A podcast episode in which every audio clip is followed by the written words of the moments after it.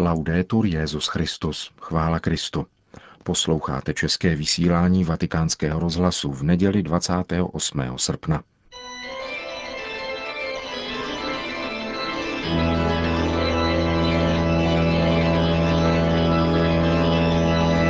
Církev a svět, náš nedělní komentář.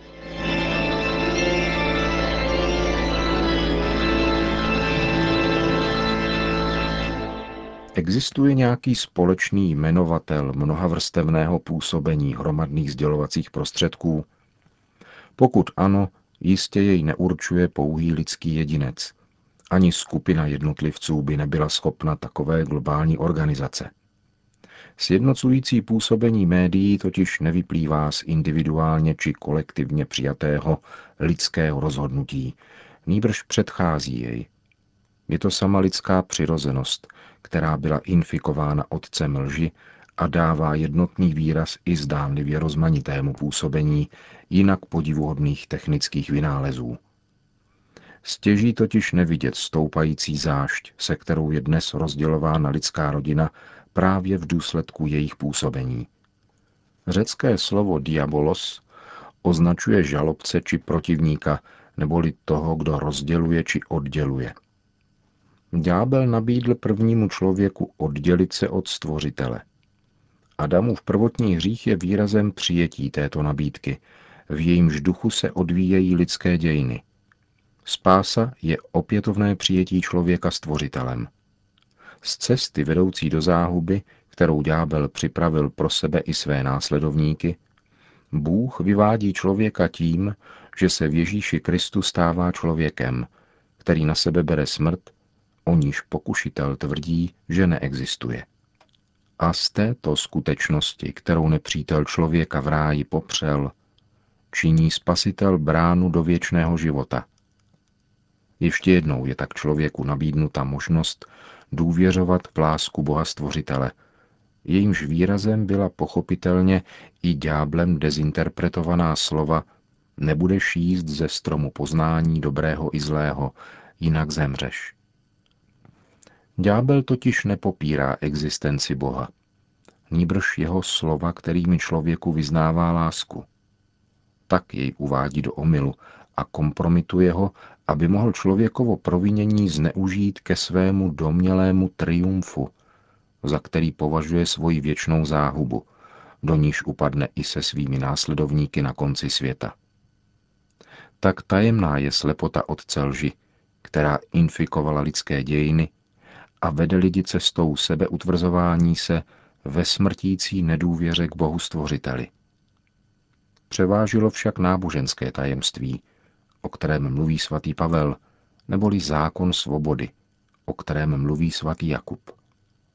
Někdy lze však mít dojem, že dnešní křesťané zapomínají na první polovinu křestního slibu a zasazují se pouze pozitivně za něco a pro něco, třeba i za Ježíše. Ne, že by se snad ničeho nebo nikoho nezříkali. Naopak, vehementně a srdnatě se zříkají lec čeho a lec koho, avšak s výjimkou ďábla. S tím nepočítají a neobávají se ho. Domnívají se, že v tomto světě, v těchto dějinách a v jejich osobním životě přestal působit. Pokládají za formalitu poslední dvě prozby odčenáše. Balastu, do něhož je dnes zaobalováno boží slovo, je obrovské množství. Podobně jako při rozbalení nějakého posledního zakoupeného výstřelku digitální techniky. Zaobírání se tímto balastem je však skvělý způsob, jak paralizovat víru.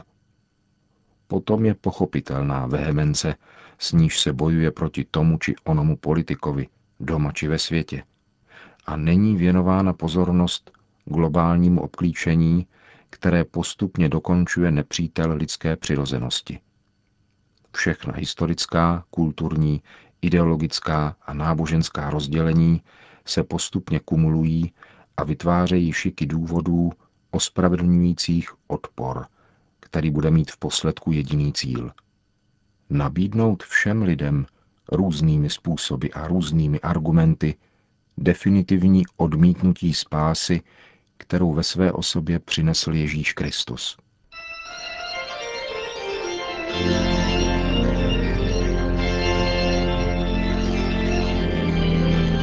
To byl náš komentář Církev a svět.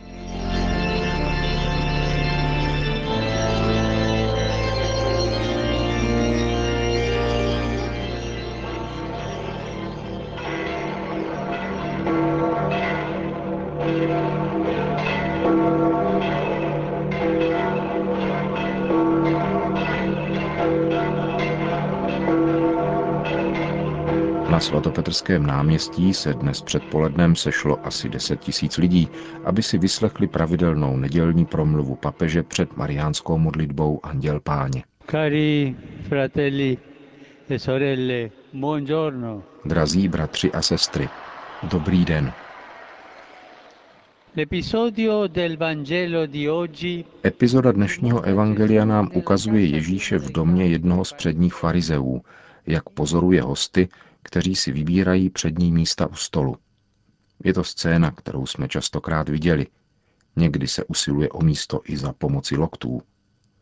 Když to Ježíš uviděl, vyprávěl dvě krátká podobenství, jimiž nabízí dvě poučení. Jedno se týká místa, druhé odměny. La prima similitudine è ambientata in un banchetto nuziale. První podobenství se odehrává na svatební hostině. Ježíš říká, až budeš od někoho pozván na svatební hostinu, nesedej si na přední místo. Mohl by být pozván někdo vzácnější než ty. A ten, kdo pozval tebe i jeho, by přišel a řekl ti, uvolni mu místo. Když budeš pozván, jdi si sednout na poslední místo. Tímto doporučením Ježíš nemá v úmyslu dávat normy společenského chování, níbrž poučení o hodnotě pokory. Dějiny učí, že pícha, kariérismus, samolibost a okázalost jsou příčinou mnohého zla. Ježíš nám dává chápat nezbytnost vybírat si poslední místo. To znamená hledat nepatrnost a skrytost. Pokoru. Staneme-li před Bohem v této dimenzi pokory, pak nás Bůh povýší, skloní se k nám, aby nás povznesl k sobě. Neboť každý, kdo se povyšuje, bude ponížen a kdo se ponižuje, bude povýšen. Atteggiamenti Ježíšova slova zdůrazňují zcela odlišné a protikladné postoje.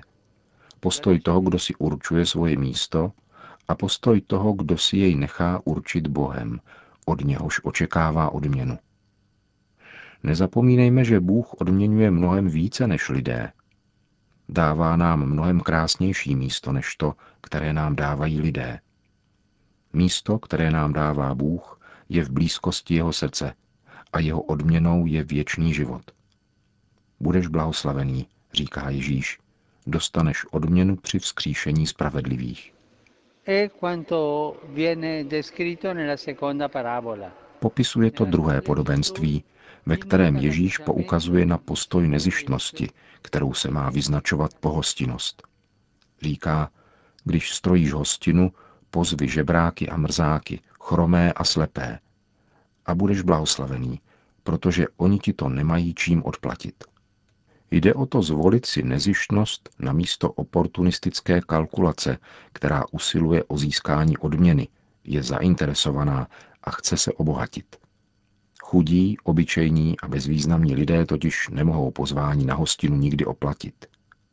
Ježíš tak ukazuje, že preferuje chudé a vyděděné, kteří jsou v božím království privilegováni a podává zásadní poselství Evangelia, které spočívá ve službě bližnímu pro lásku Boží.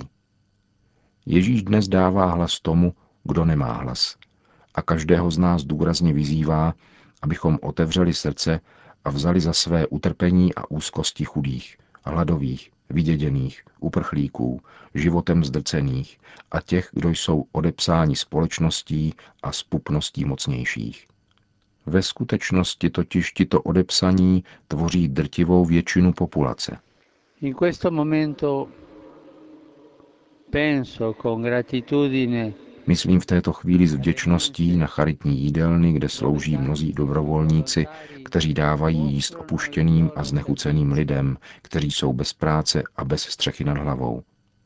Tyto jídelny a jiná díla milosedenství, jako je navštěvování nemocných a vězněných, jsou cvičebnami lásky a šíří kulturu nezištnosti, protože ti, kdo tam pracují, jsou vedeni boží láskou a osvěcování evangelní moudrostí. Takto se služba bratřím stává svědectvím lásky, která činí Kristovu lásku věrohodnou a viditelnou. Prosme panu Marii, aby nás denně vedla cestou pokory. Ona byla celý život pokorná. Prosme ji, aby nás uschopnila konat nezištné skutky pohostinnosti a solidarity vůči těm, kdo jsou vidědění, abychom byli hodni božské odměny. Končil papež František svou nedělní promluvu před mariánskou modlitbou Anděl Páně. Potom se znovu vrátil k aktuálnímu dění ve střední Itálii, postižené ničivým zemětřesením, které si až dosud vyžádalo 291 lidský život. Rád bych znovu vyjádřil svoji duchovní blízkost obyvatelům krajů Lácio, Marke a Umbrie, kteří byli v uplynulých dnech těžce postiženi zemětřesením. Myslím zejména na lidi v Amatriče, Accumoli, Arquata, Pescara del Tronto a Norča. Znovu těmto drahým lidem říkám, že církev sdílí jejich utrpení a jejich starosti. Modleme se za zemřelé a za zachráněné.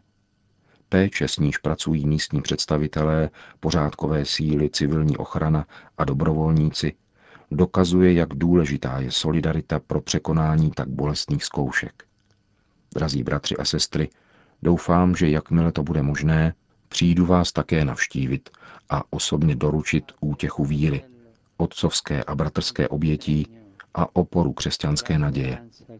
Modleme se všichni společně za tyto bratry a sestry. Preghiamo por questi fratelli e sorelle. Po společné recitaci zdrávasu papež František pokračoval. Ieri a Santiago del Estero. Včera se v Santiago del Estero v Argentině konala beatifikace sestry Marie Antonia de San José, kterou lid nazývá Matka Antula. Její příkladné křesťanské svědectví, zejména její apoštolát při šíření duchovních cvičení, může stále podněcovat touhu po přilnutí ke Kristu a Evangeliu. Potom papež upozornil na blížící se Světový den modliteb za péči o stvoření.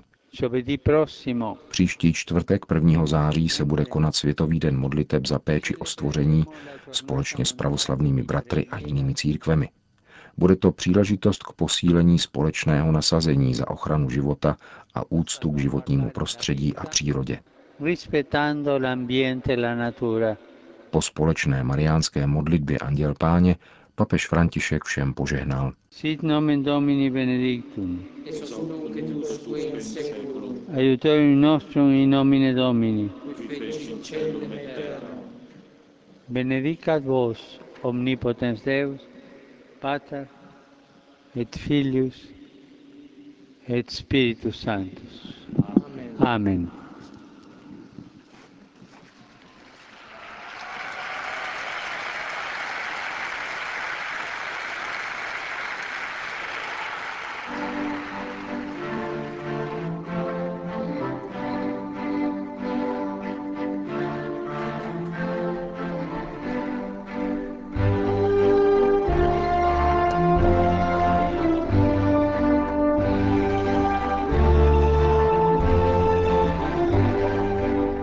české vysílání vatikánského rozhlasu. Chvála Kristu. Laudetur Jezus Christus. thank you